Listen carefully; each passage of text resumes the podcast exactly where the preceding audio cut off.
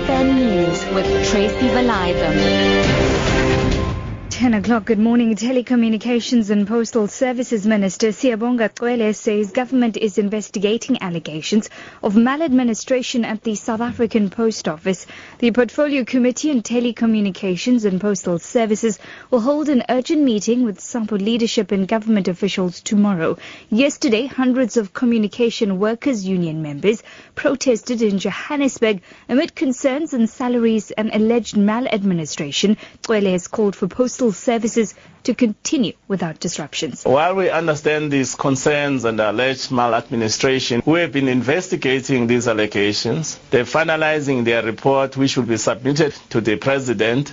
And the president, after studying the report, would be able to give us the information where we need to act. If the report comes to find that there's maladministration, we won't hesitate to take action to those uh, officials who are involved or in, the, in such maladministration. What we don't want is the disruption of the postal service work. We call for the continued service of the post office without disruptions. President Jacob Zuma says South Africa needs the collaborative approach that government, the private sector and labour used to weather the 2008 global crisis to deal with the country's escalating unemployment.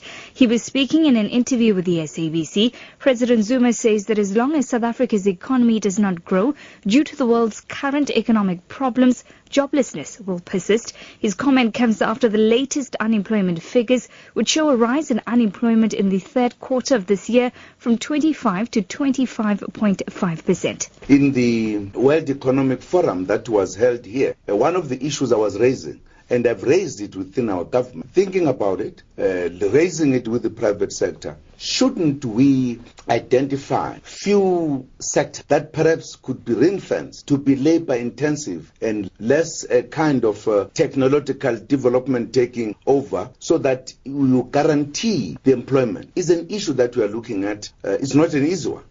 Meanwhile, ANC Women's League members have started a gather at Church Square in Pretoria ahead of their march to the union buildings.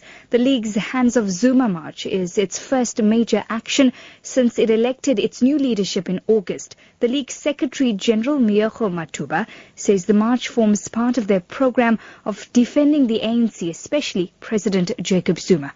Will be leaving from Corner Lillian Ngoyi and FW Nkomo at around 10.30 to the Union Building. It's in celebration of the longest serving president of the African National Congress, Comrade Oliver Tambo, and it's about defending our revolution, highlighting our pride as women. We are saying there's a good story to tell about the work that has been done by the African National Congress, but also there are issues that we want to take forward and become the voice of women in South Africa.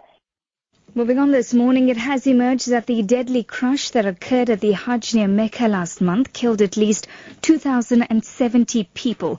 This is nearly triple the number accounted for in the death toll that Saudi authorities maintained. The figure is based on information that the state and religious authorities and local media in the home countries of the victims have provided. Saudi Arabia has come under heavy criticism for its handling of the disaster.